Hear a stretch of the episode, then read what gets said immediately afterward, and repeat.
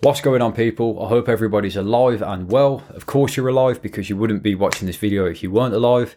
Sick start to the video, Mike. Um, basically, this is going to be a bit of a different video than I've ever done before, to be honest with you. Um, it's eight ways that I kind of manage anxiety now. And when I say now, I mean after doing 11 episodes or so of the podcast, because what I've done so far is I've extracted kind of individual teachings from each episode and gradually built up like this. I don't even know what the word to use is like this arsenal of methods that I've got now. And I'm not saying that this is going to cure anxiety for anyone. Um, you know, if you've suffered with anxiety in the past, then you'll know that it never truly really goes away. You just figure out ways of sort of managing it. And again, that's another key word that I said there is managing is you know, it, this isn't going to completely eradicate anxiety, but it's allowed me to turn the volume on it down just that little bit um, when it does flare up. Uh, what I will also say as well, I've got the biggest fucking light in front of me right here because I'm filming this at night. The light coming into my room is awful, so I've got this light shining in my face. So if you do see me squinting throughout this video, um, you understand why. If you are unfamiliar with what the podcast is, if you're new to the channel, uh, just to give you a quick little rundown, it's called Unbottled, and it's basically a mental health based podcast. And the the idea behind you know the word unbottled is we we get guests on here, we have conversations about things that we typically tend to bottle up and keep to ourselves. So it's a very open and honest discussion about how people cope with anxiety, depression, uh, a big variety of mental health um, disorders, and yeah, it's just it's just a place where hopefully you as a listener, sorry, um, you as a listener can come and feel like you're not alone in what you're going through. Um, so that's just a quick little spiel of what we're all about here at Unbottled. So yeah, I think I've pretty much covered everything that I want to cover for that intro, and I don't want to waste your time. I want this to be a very sort of informative video. So I'm going to stop waffling, and we're going to get into number one. All right, let's get the ball rolling uh, with meditation. Now, meditation, before you start thinking that I throw on my monk robes each day, I walk down to the local mountain, if anyone has a local mountain, and uh, and I sit there and I throw this pose all day. I sit cross-legged and I do that for seven hours. That is not what I'm alluding to when I say meditation. And I think that's something that we really need to clear up because that's what a lot of people think it is. And whilst, you know, there are robed monks in the mountains somewhere that do that style of meditation, uh, that's not what I'm referring to here. What I'm referring to is a 20 minute a day practice at the start of the day, as soon as I get out of bed. Um, I've been using an app called Waking Up. Uh, it's by Sam Harris. There's also like Headspace, loads of other apps that you can use what you do during these 20 minute sessions or 10 minute or 15 minute, whatever you want to do, is you have an object of focus, which is usually your breath. So you put all your concentration on the in and the out and the in and the out of your breath. And then when you feel yourself getting caught up in a thought pattern, which is inevitable, it happens all the time through meditation, you gently just let that thought pattern go and return back to the object of focus, which is your breath. Um, and what the real power, you know, where it really, really works well for you is if you can then embody that through the rest of your day. So not just during that 10, 15, 20 minute window, but during the rest of your day as well. Um, you know, because we, we have worries constantly coming up all day, every single day. And if you can find a way to even just like 10% of those worries, just recognize them for what they are, just simply thoughts, let them float off, come back to your object of focus, um, it just creates this space in your mind that's just so peaceful. All right, so moving swiftly on, journaling.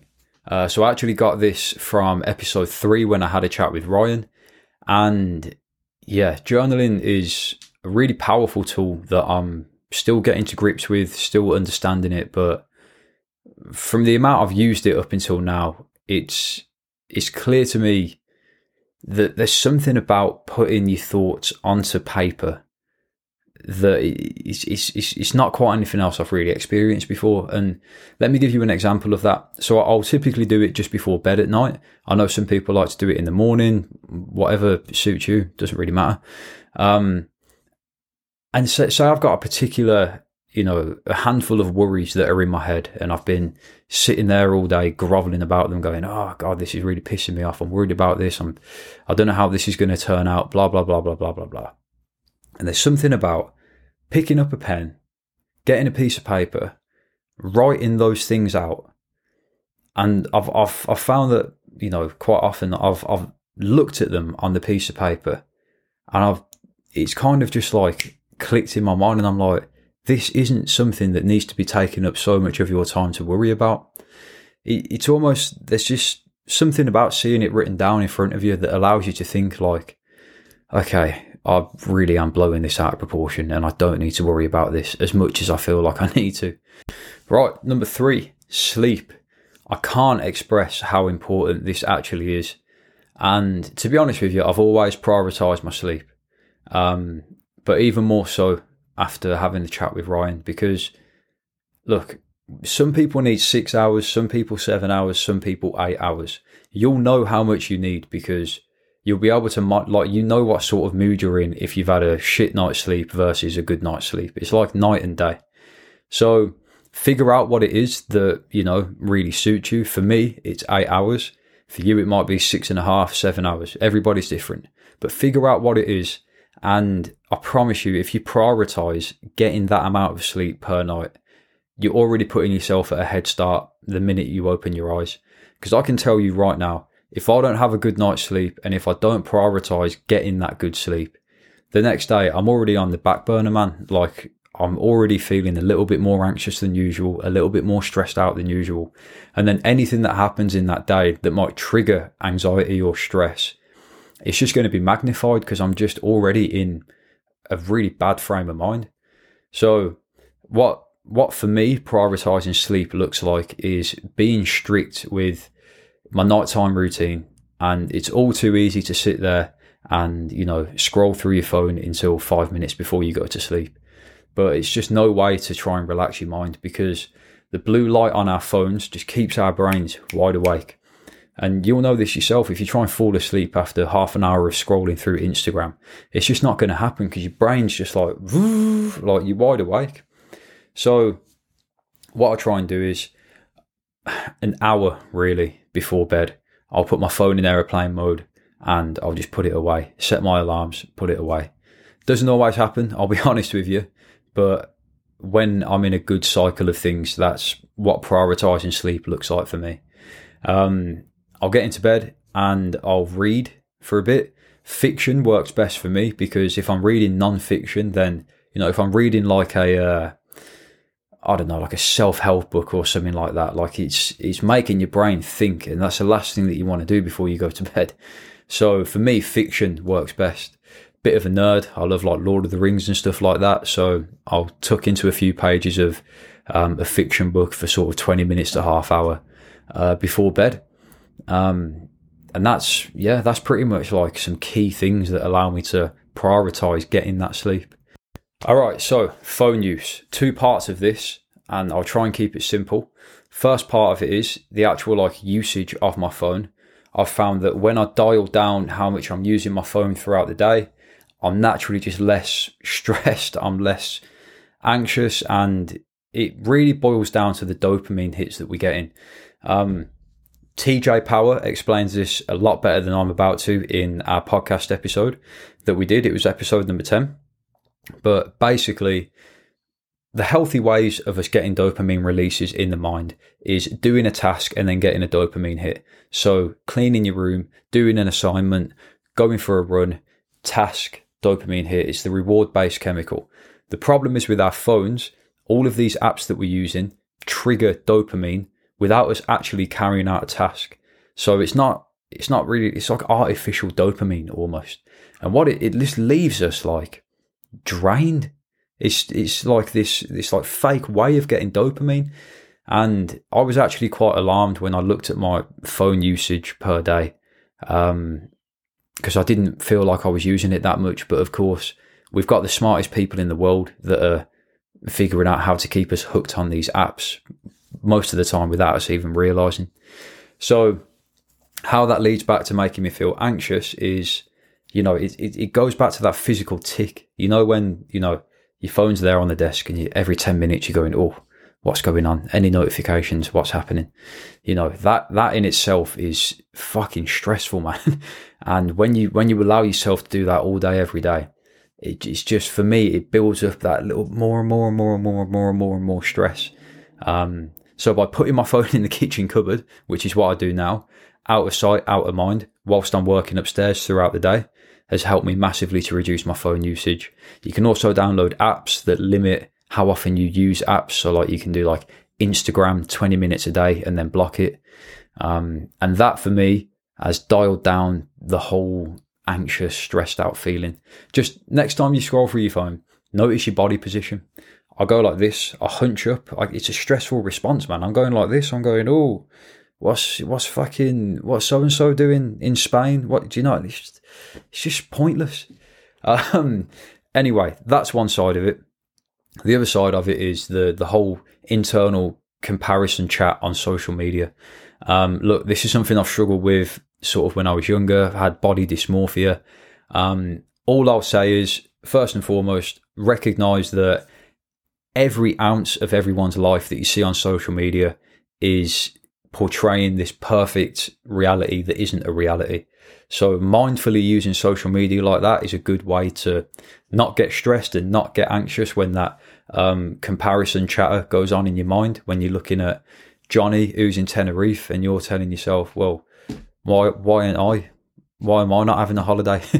um, and then in addition to that is follow un- unfollow accounts that make you feel that way. So again, looping back to the body dysmorphia example, when I struggled with the way that I, I felt that I looked, um, if you know all the accounts I used to follow, because I was running a fitness account, I'd follow other male fitness accounts, and just seeing all these blokes, you know, looking jacked all the time, made me feel like shit because I was like, this is how I need to look. So unfollow accounts that make you feel that way. Right, alcohol or better way of putting it is mindfully approaching alcohol. Um, I had a chat with Jay Ellis in episode number five, who basically came on to talk about how he's gone completely stone cold sober, and it was a really inspiring conversation, and it caused me to look internally at my own relationship with alcohol and going out um, and having a good time. And the point that I'm at now, and this is how it's kind of how I go about consuming alcohol in a way that isn't going to make me feel as anxious the next day. Two ways in my mind that I go about having alcohol. The first is, oh, what a week or what a day. You know, I could murder a beer. Let's go for a beer. Um, that for me is the wrong way about going out. It's the wrong way about having alcohol because I'm trying to get out of my own head.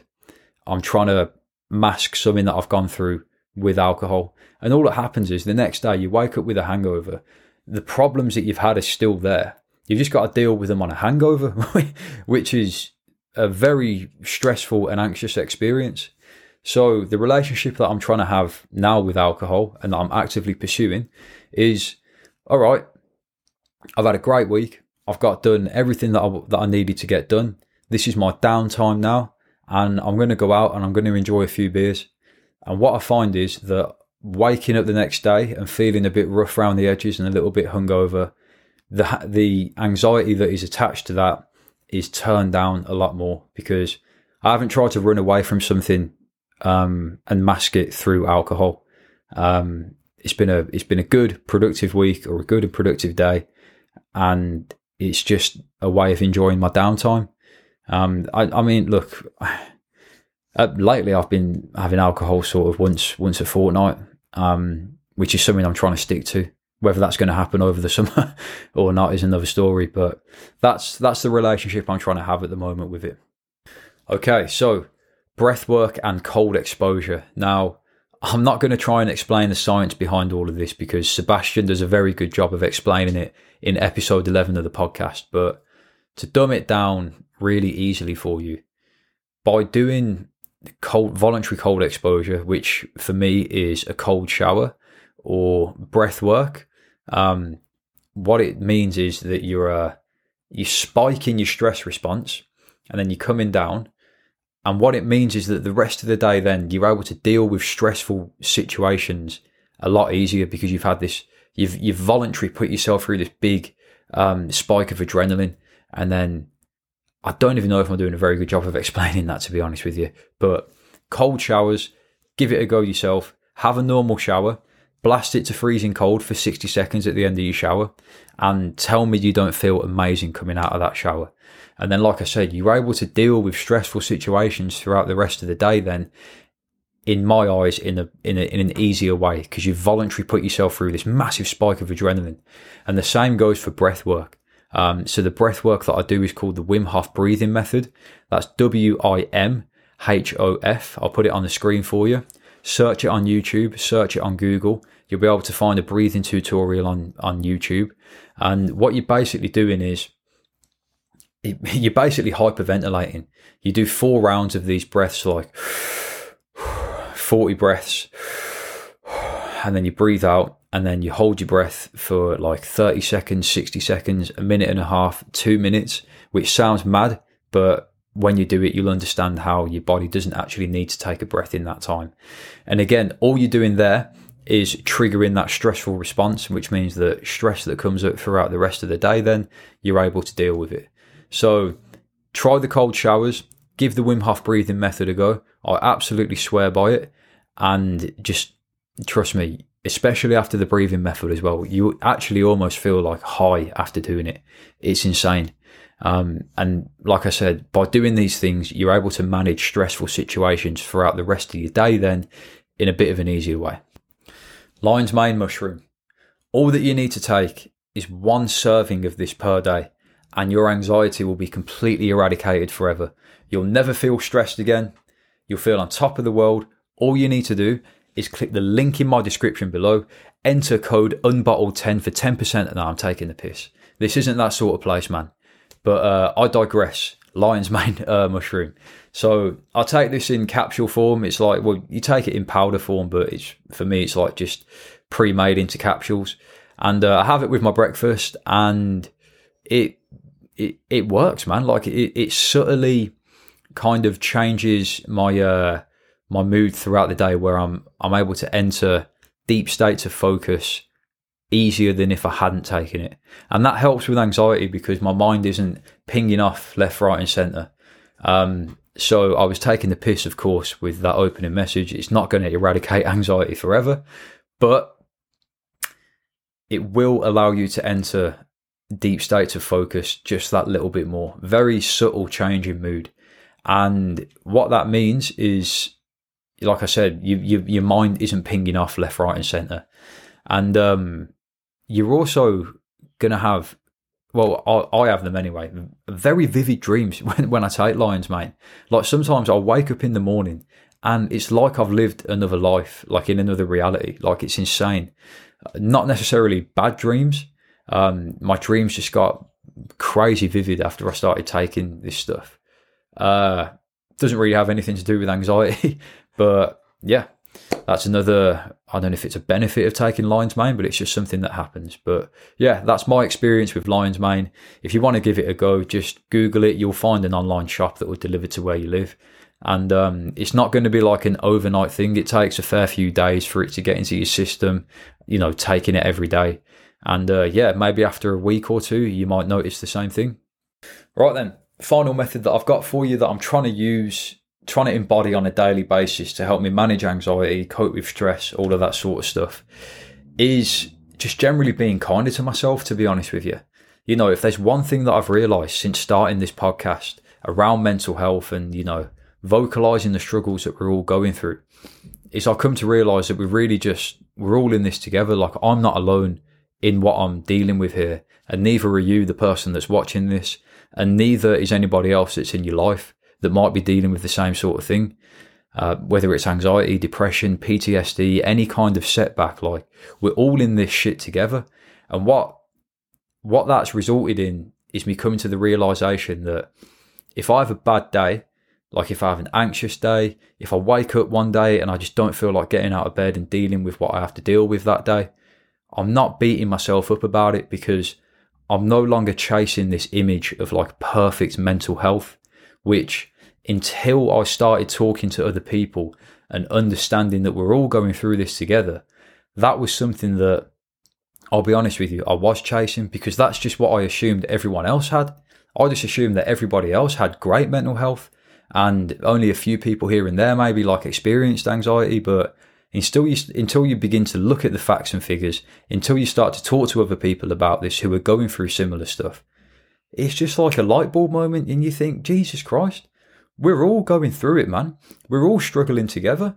And you find peace in that unified suffering. Just be kind to yourself, man, because you're not alone in what you're going through. I promise you. And this podcast and the the feedback that has come from this podcast is a clear example of that. Right, that wraps up the uh, the eight methods that I've got for you that I've pretty much learned since starting this podcast, and it's all different, you know, nuggets of information that I've taken from each episode, and I'm trying to embody into my own life. Now, if you're someone that's watched this video and you think, yeah, I'm going to do all of these, I'm going to wake up tomorrow and do every single one, don't try and do that because the quickest way to fail at this sort of stuff is by giving yourself a monster task, like trying to do all of this stuff at once. I'll, I'll be honest with you, man. Like I don't do these things every day. Um, days that I do do all of these in in one go, then they're really fucking good days. But um, you know, I'm I'm not perfect. You know, I I have days where I slip up, and I've found that gradually implementing these things into my life is the best way of making sure that I was a little bit more consistent with it, as opposed to waking up and saying, right, I'm going to do all of these in one day because um, it can be overwhelming. And then, you know, if you don't do it, you beat yourself up and it's like, oh, blah, blah, blah, blah, blah. So the best way to approach, you know, trying to embody this stuff into your life would be, you know, I always follow this 1% a day rule. Um, because what I'm guilty of doing in the past is trying to change the world overnight and it's just caused me to burn out and get stressed. So what I try and do now, if I'm if I'm trying to do something new in my life or get better at something, one percent a day, it's very manageable, and the compounding effect of that over time is going to be amazing. Versus trying to do 100% overnight, getting stressed out, getting burnt out because you can't do it all at once, and just yeah, never ending, never actually doing it. So what that would look like would be saying, okay, well I'll start with five minutes of meditation, and I'll do a sentence of journaling. You know, you see where I'm going with this? Little ways of doing it. I'll do five seconds of cold water at the end of my shower. Little ways of implementing these things and then building up over time. And uh, hopefully, yeah, you'll see you'll see a difference in your life when it comes to dealing with anxiety and stress and things like that. So, if you got any value from this video, I would encourage you to subscribe to the channel because everything I've spoken about in this video is covered in previous episodes of the podcast. Um, and yeah, check out the podcast, man, because there's some serious, serious value in there that, you know, I've told you how it's helped me. You might find other bits of value that's in there that can help you in your life. And yeah, this is a, this is a growing community, man. Like I said, we're all in this together. We're all trying to tackle our setbacks together. And, um, yeah, let's keep it growing. So thank you for watching and I'll see you in the next video episode, whatever.